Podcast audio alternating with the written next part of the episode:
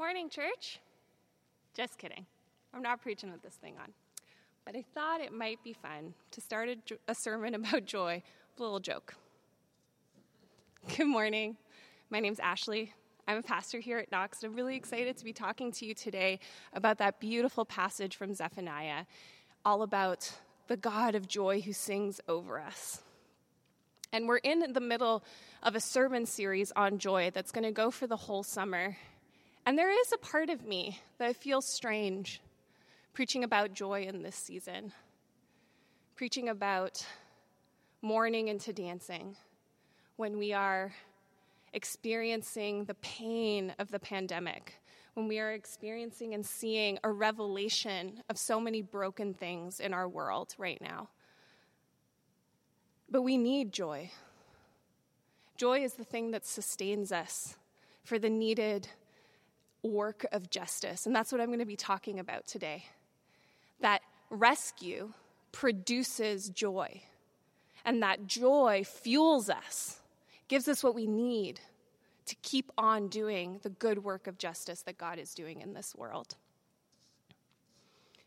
As we're talking about Zephaniah, I found this N.T. Wright um, video where he's talking about joy, and he's this older uh, British or Scottish theologian. I probably should have double checked that, but uh, he's very grandfatherly in his appearance, and, and he just, you feel cozy when he talks. And he's this very well known theologian. He just makes you feel cozy. And he's an Old Testament scholar. He knows all about the Old Testament and the Bible. And he was asked, What is joy? And he gave what I find like just such a phenomenal answer. He said, Joy is what happens when God finally does something people have been waiting for. Joy is what happens when we are rescued. It's the relief. It's the relief.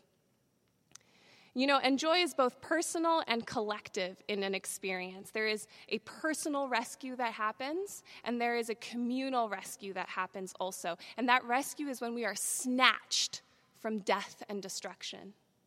So I'm going to talk about that today. I'm going to talk about how that's what we're seeing happen in Zephaniah. So I grab my Bible here.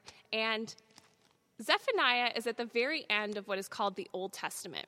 And I know a lot of you know this stuff, but if you're new to the Bible, I'm just going to give you a really quick orientation like, who is Zephaniah? What, what's going on in this passage? And Zephaniah just as a side note would be a great name like if you're expecting a baby and you're trying to find like a really unique name Mm, zephaniah might work for you. So zephaniah comes almost at the very end of what's known as the old testament. And the old testament is the story of god and his people before jesus. It's the love story and the rescue story before the really important moment of Jesus. And then the New Testament, which starts at the book of Matthew, is the completion of God's rescue plan. It's saying, I've come down to rescue you. God made a human person and he came down into the dust with us. And all of the New Testament is telling that story of Jesus come to rescue us with his death and resurrection, and then everything that happens because of that. And the really, the really cool thing is that we're also in that story. We're in all the chapters being written about what happened because Jesus came. So we're a part of this story. Um, and I just, I love that. I love that we get to, when we're reading the Bible, we're reading about a story that's about us. So we're in the Old Testament here in Zephaniah. And a lot of the time in the Old Testament, God uses people who are called prophets when he needs to say something to his people when he needs to like get their attention he'll he'll find someone who listens to him and he'll say can you can you send a message to my people it's a little bit like prophets were God's Twitter. Okay, that's what happens when you let millennials preach. We make Twitter jokes about prophets. Um, so Zephaniah is one of God's prophets. And God needed to speak to the people, to Israel. So his people at the time, we're going to call them Israel. That's what they're called, that's their name. Israel are his people. Judah is another name. It's just if you're reading the first two chapters of Zephaniah, because you're going to want to after we find out what's happening at the end here, you're going to want to go be like, what is what is happening in chapters 1 and 2? And I want you to know what's going on. And what's going on is God's people have gone way off course. They have totally forgotten, a lot of them, what it means to be rescued by God.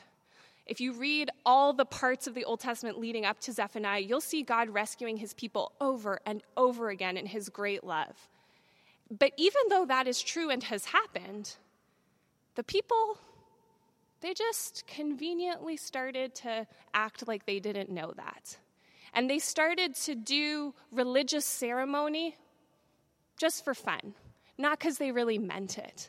And they started to oppress people. Even though they had been oppressed before, they kind of seemed to forget about it and they started treating people the way they had once been treated. They started to hoard wealth and not care about the poor. And they started to treat their workers unfairly. And they started to be mean and exclude and and and and to act not welcoming towards strangers and outsiders, which God was very clear like, you need to do that well. You need to welcome them in.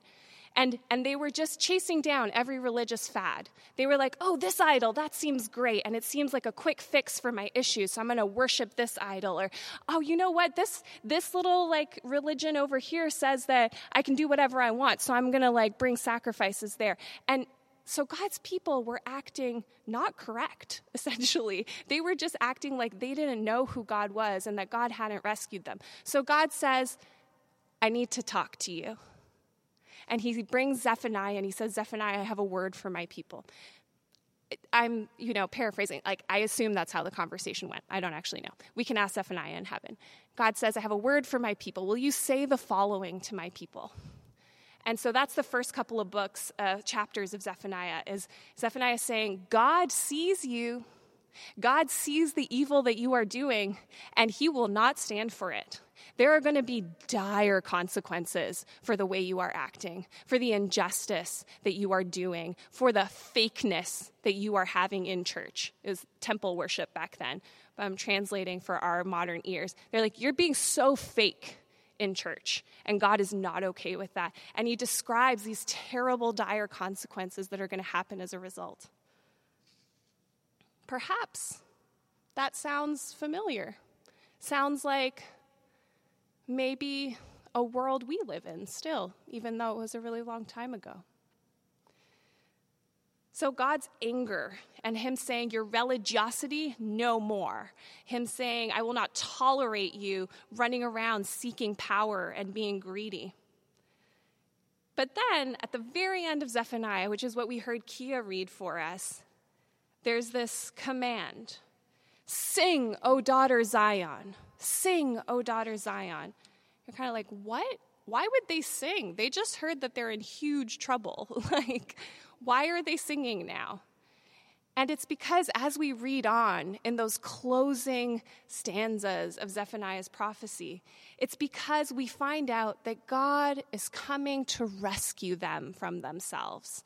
And He is coming to turn away their enemies. And that those who have been hurt, those who have been oppressed, those who were humble and looking for God throughout all that mess, God is coming to rescue them. And that's why they should sing, because restoration is on its way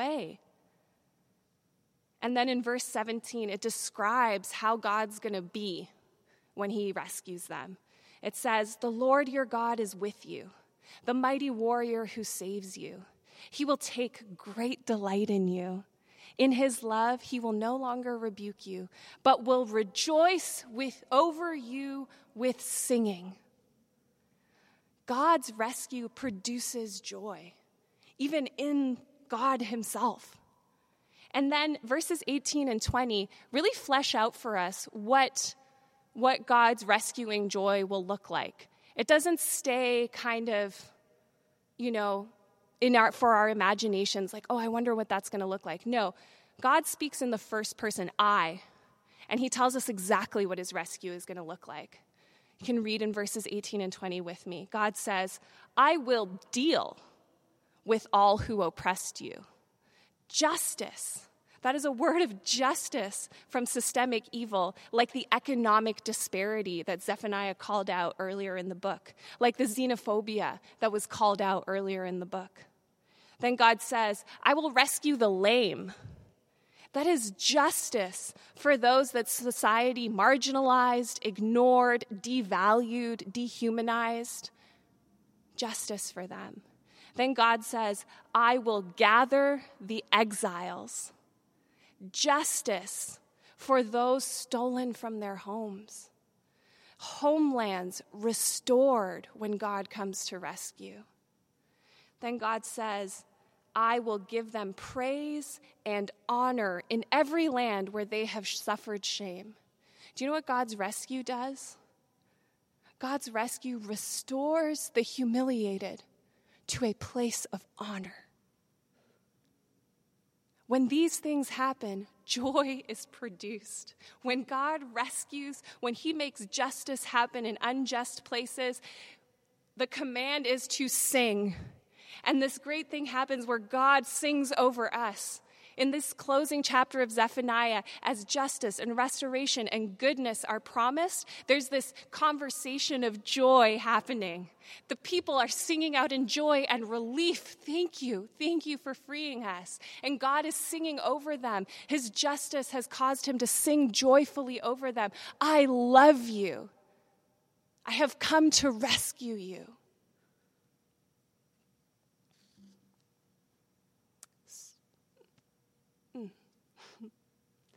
Notice, though, that joy is not produced separate from suffering.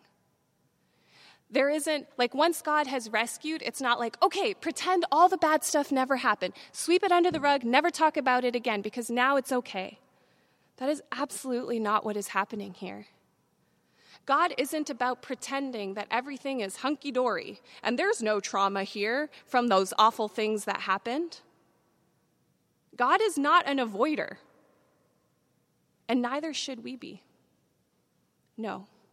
God's rescue comes, as we see it described in Zephaniah here. God's rescue comes and lays bare what is evil and what is broken. It drags evil into the light and pins it down, doesn't let it squirm away and keep hurting people. God's rescue names the suffering, calls it by name, all who oppressed you, I will rescue the lame. I will gather the exiles, those who have suffered shame. He names it. He goes, I know what it is. We're not going to play around and pretend it wasn't so bad. God's rescue names those things. And then God deals with those things. He does what is necessary to undo the chains of oppression and to restore, binding up the wounded, making space for joy do you know what justice does? Is it makes room for joy. Joy, so much of joy as we're as we're reading about it here in Zephaniah is the joy of relief that suffering is over. That we are seen in our suffering and we will be rescued from it. And here in Zephaniah, it's talking about these, these big systemic rescues of oppression, of exile, of marginalization. And that is God's promise to us. And that is what Jesus came to do when he came down to be with us in the dust. But we also need a personal rescue. We all need to be rescued. There's not a single one of us that doesn't have something we need to be rescued from. Because even those people in Zephaniah who were praising false gods and who were oppressing people and who were being the perpetrators of evil, they also needed rescue. They needed to be rescued from that greed and that idolatry and from themselves and their poor choices. We all need to be rescued. And this incredible thing happens as, as we learn the story of God in the Old and New Testament, as we learn who Jesus is, because Jesus is God revealed to us. If you've ever wondered, like, I just don't understand God, I don't get his MO, I don't get these stories in the Bible sometimes. Jesus is God revealed to us. So turn your eyes to Jesus. Find out what he said, find out what he did, and you will know God. And as we get to know Jesus, what we find is that we are invited into God's heart for justice. God says, Yes, I am about rescuing, but now that you know me and I have rescued you, come and participate with me. There's this incredible invitation. Come and do this rescuing with me. And it's so good. But I want to say, it's very easy to get excited about that and to develop a little bit of a hero complex and say, like, okay, here I come. I'm going to come rescue the world. It's not about you. In, in rescuing others, it's not about you. You're not the hero. Jesus is the hero. God is the hero, and He rescued you. And so when we get to participate in justice, the good way to do that is out of an overflow of knowing that we are rescued. I am a rescued person. I need that rescue. And so, of course, I want to see others set free. But I'm never better than, I'm never the answer. I just get to point. I just get to point to the answer, and I get to live like that kingdom of justice that God promises, where He's going to deal with all who oppress, where He's going to rescue the lame and gather the exiles. I'm going to live like that's true today. I'm going to live like I already see it. And that's going to change how I act and move in this world. And the way, the way to know that you are rescued is to know the joy of your salvation. And that's something that we find in Jesus. To know that we were snatched from death by him. And Dr.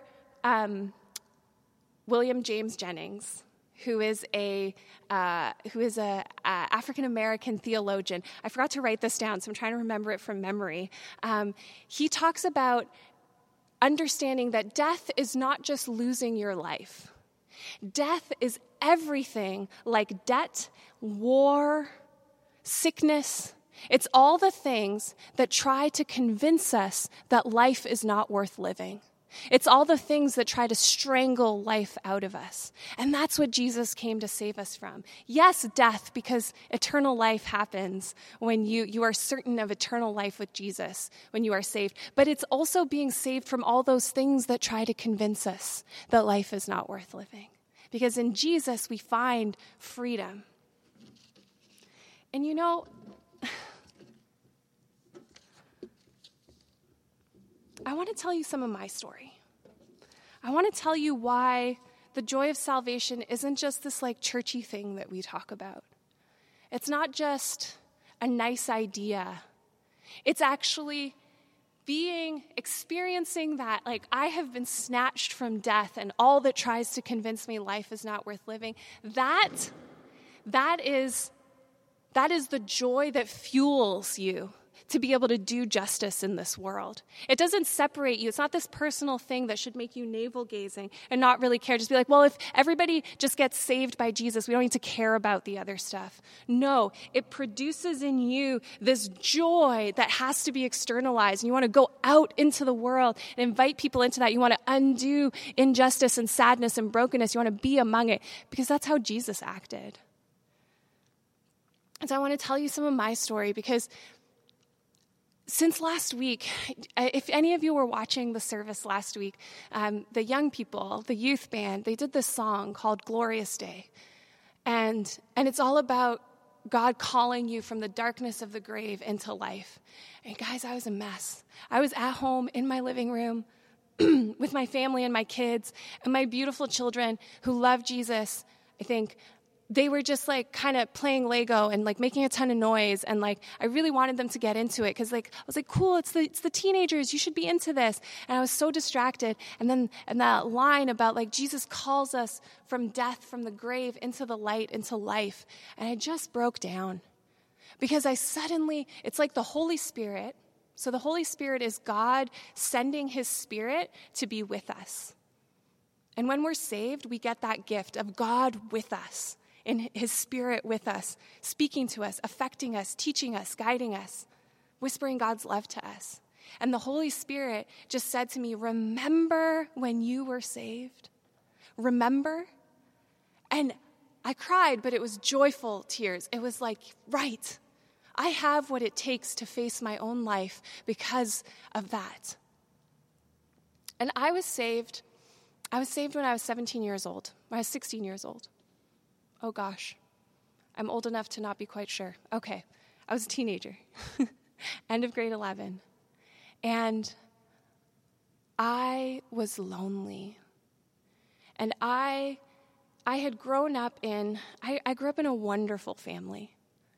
I want to make that very clear. I have a wonderful family, and I'm very close with all the people that I'm going to talk about. And we're talking about things that were, not things that are.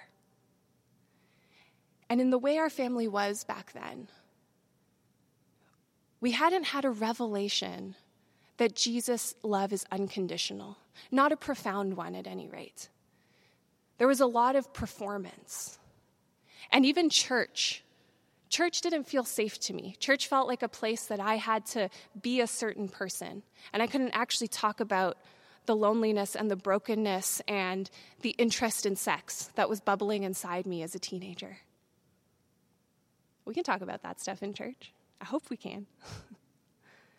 and and I made a series of decisions as a, as a young person, a series of decisions that were very much informed by my fear of being known and seen because I was worried that if, if, if my parents, if the church really knew me and saw me, they would say, You're a hot mess and you got to get out of here. I was convinced. And I, I met a boy and, you know, had his own stuff, had my own stuff, and I got pregnant. And I got pregnant and I was so alone. And I know now that I wasn't, and I could have told my parents, but I was, I was living in this sphere of lies, in this double life. I was so tired. I was so tired. I was so alone, and I was pretty sure I was the worst person ever. And I was pregnant. And in my fear, I made a decision to have an abortion. And it, it is really sad and scary to be 16 years old and going to an abortion clinic by yourself with your very kind, well meaning 16 year old friend. One of my girlfriends came with me, and, and we looked like babies. You know, sometimes when you're a teenager, you think you're so grown up, but stepping into that abortion clinic, I knew how baby I was. I had to lie about my age on the form. And the experience of, of losing my baby was a very physical one and a very scary one and one that I did alone. And it it was like a final act of self-harm that also harmed another life. And I was so depressed afterwards. I was still hiding from my parents. I began to act recklessly, desperately hoping someone would notice that I was not okay. Not okay. And eventually, through a series of very unfortunate events, my parents found out about everything that had happened. You can imagine the devastation. But now, as I look back, I also see the relief I felt. Who's all finally out there? I'm not okay. And we tried to fix me. My parents, we tried. We were trying to fix me. We're like, you're not okay. How do we fix this? And I agreed to go to church with them. I had grown up in church, and I was like, no, I'll go back. Uh, sure. I'm at rock bottom. Let's do this. And and I went for their sake. And I went because I desperately wanted it to be true. And then one, one day it was like a women's conference. I went to this big mega church. We had fog machines and lights, and I loved it and spoke to me. I had, I had good friends there. Um, and we were having this women's conference, and these famous women preachers were on stage, and they were talking about how broken they were and they were telling stories about being women and, and feeling shame and feeling like they weren't allowed to be who they were. But there they were in all their healed glory, talking fast, talking loud, being big, and talking about the love of Jesus. And suddenly I was like, oh, maybe there's room for me here. And then one lady, she called all the young, all the young women to the front. And she said in her Australian accent, which I wish I could reproduce, but I'm not going to try to, but imagine it in a, in a really beautiful Australian accent. She said, Darlings, darlings, lift your heads. Don't bow your heads. Lift your heads. God is the lifter of your heads. There's no shame. She said the words, there's no shame. She said, lift your eyes to, He loves you. And I had like dutifully gone down to the front and I was, I could not lift. I felt a physical weight on my neck. I was like, there's no way. Yes, everyone, I know God, God is kind, but like what I'm bringing to the table is not acceptable. And this, this darling woman, she reached over the stage and she lifted my chin and she goes, You got to lift your head. Someone came after me. Someone came after me to say, The chains of shame, the chains that have oppressed you, no more. And I lifted my head and I experienced God's Spirit. And in that moment, I knew something I had never known before, which is Jesus loves me. So simple. I knew nothing else. I knew absolutely nothing else of, of worth except that Jesus loved me. And he didn't, he wasn't there to fix me. He wasn't like, oh, this is another hot mess for my fix it pile. All I felt in that moment, exactly as I was, lonely, a mess, having done things that I deeply regretted, that I didn't understand, full of shame, full of fear. Jesus said, I love you. You are lovely to me.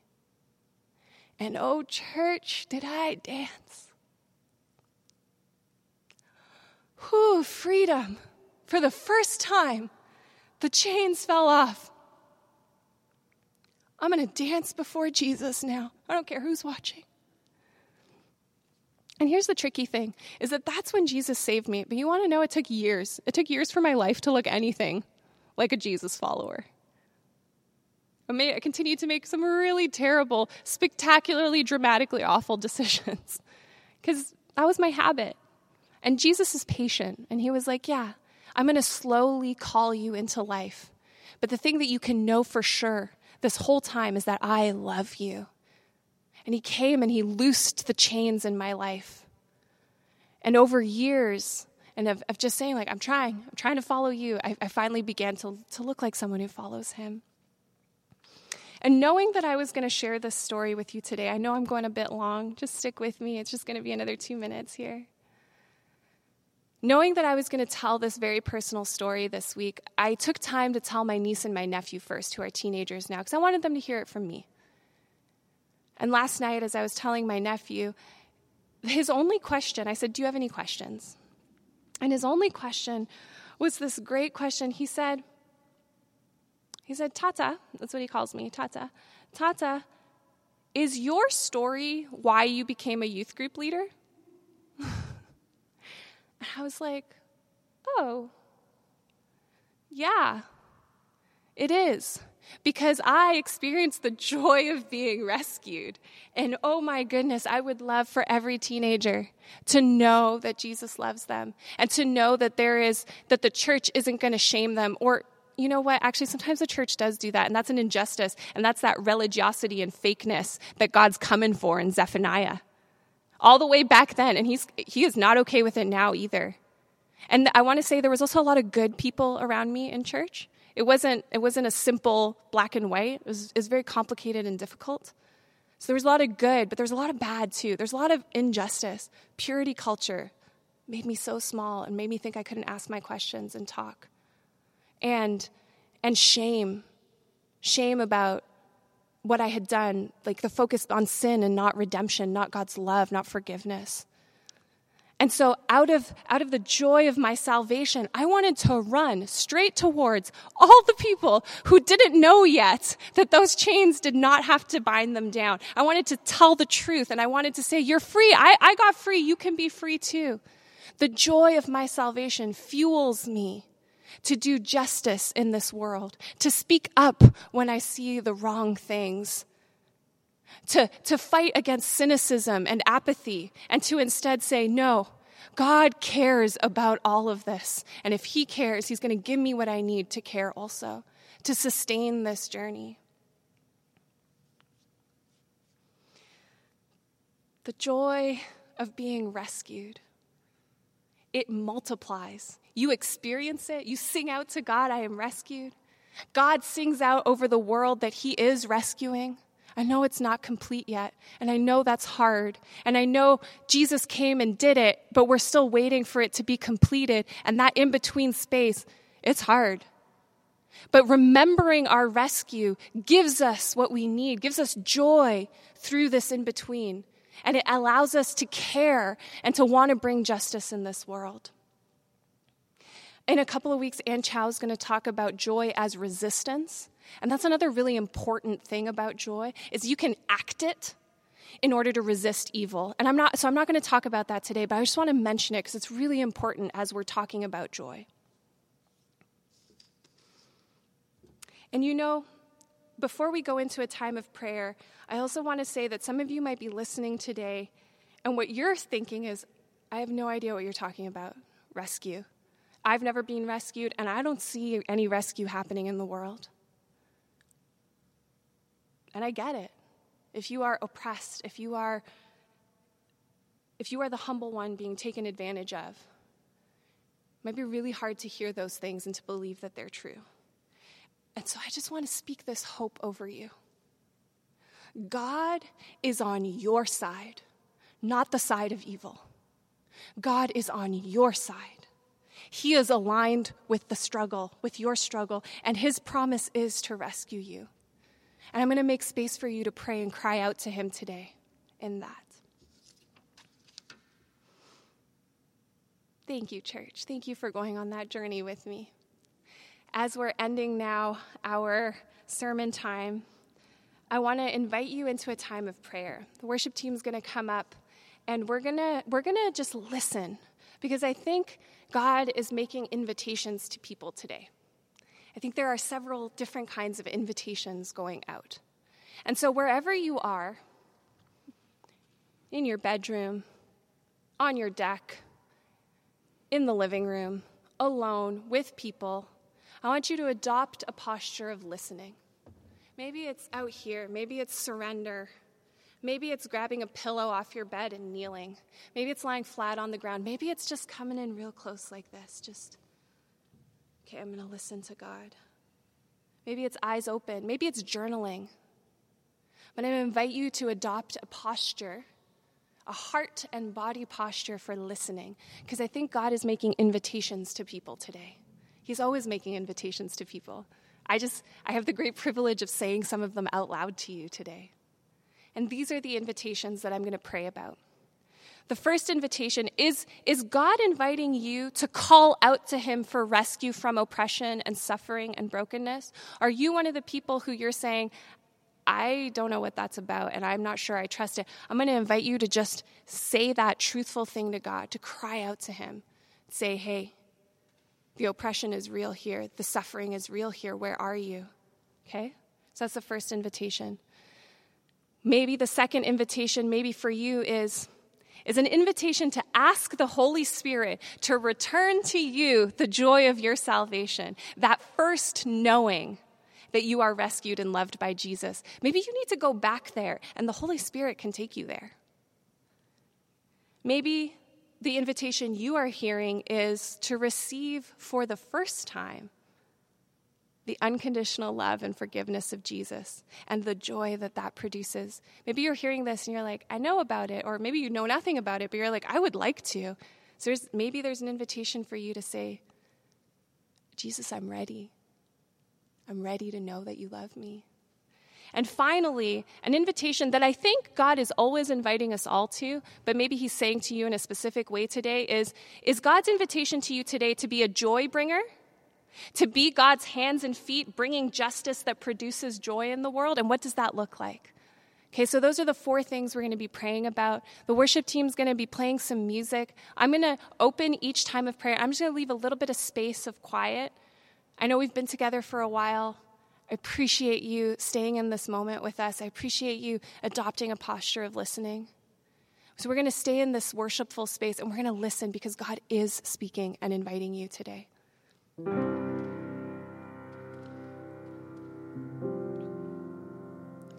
God of rescue, for all those who are hurting and suffering, and this word just felt hard. It felt like, why not me?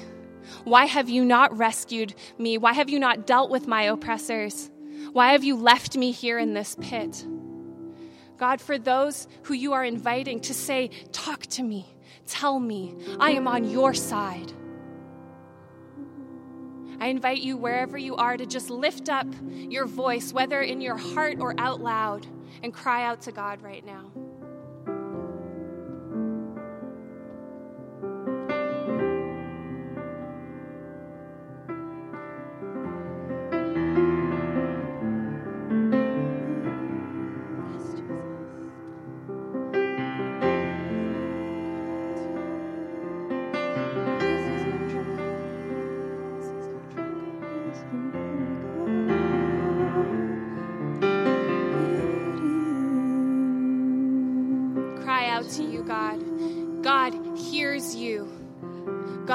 Hears you. I can't explain the rest of it, but I can say this with certainty God hears you, and He is on your side. Now, there might be some of you who are thinking, yeah, it was great when I got saved. But that joy that gives energy, that makes me want to like go out into the world and do justice and tell people about Jesus, ah. uh, and so I'm going to invite you right now to just say, Holy Spirit, Holy Spirit, you can make me remember. You just sing it out. I want to remember. I want to remember.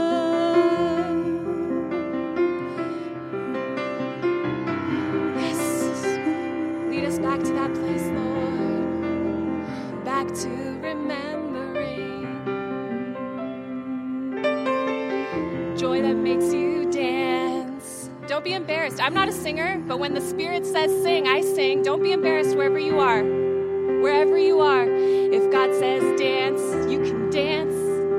If God says sing, you can sing. If God says cry, you can cry. If God says weep with me, He is right there with you.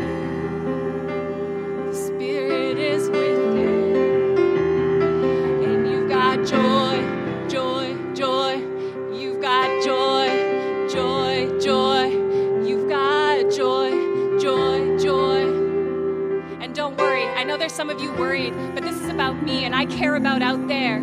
God cares about you, and that will lead you out there. The joy leads to justice. Don't be afraid, the joy leads to justice.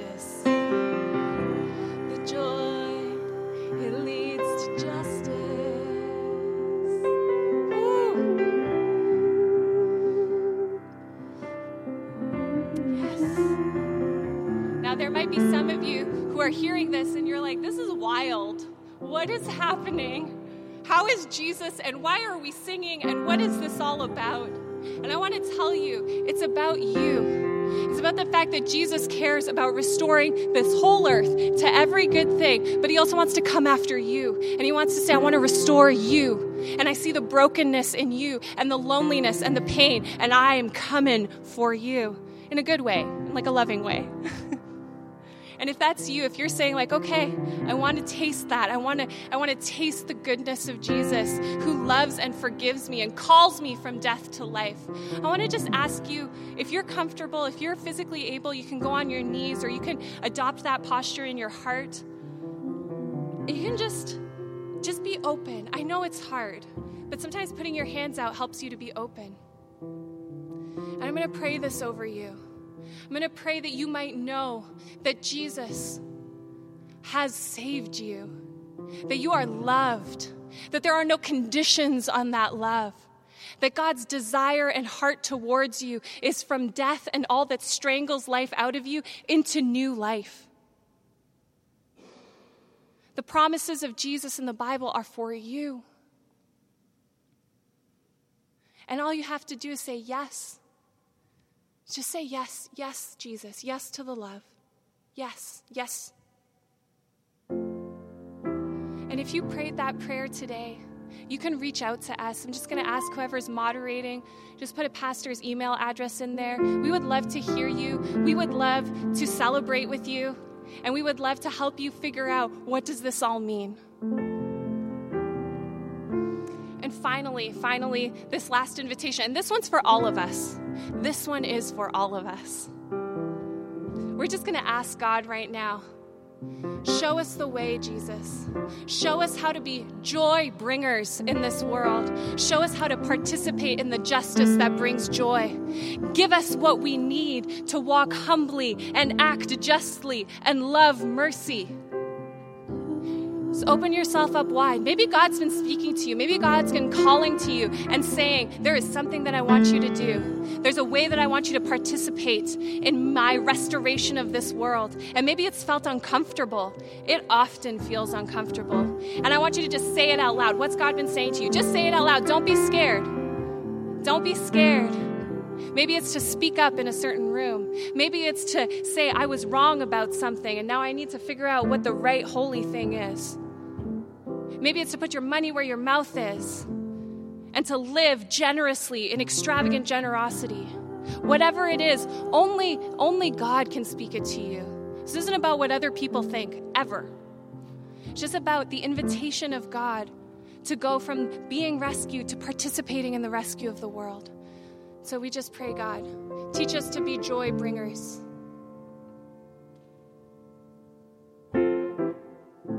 Amen.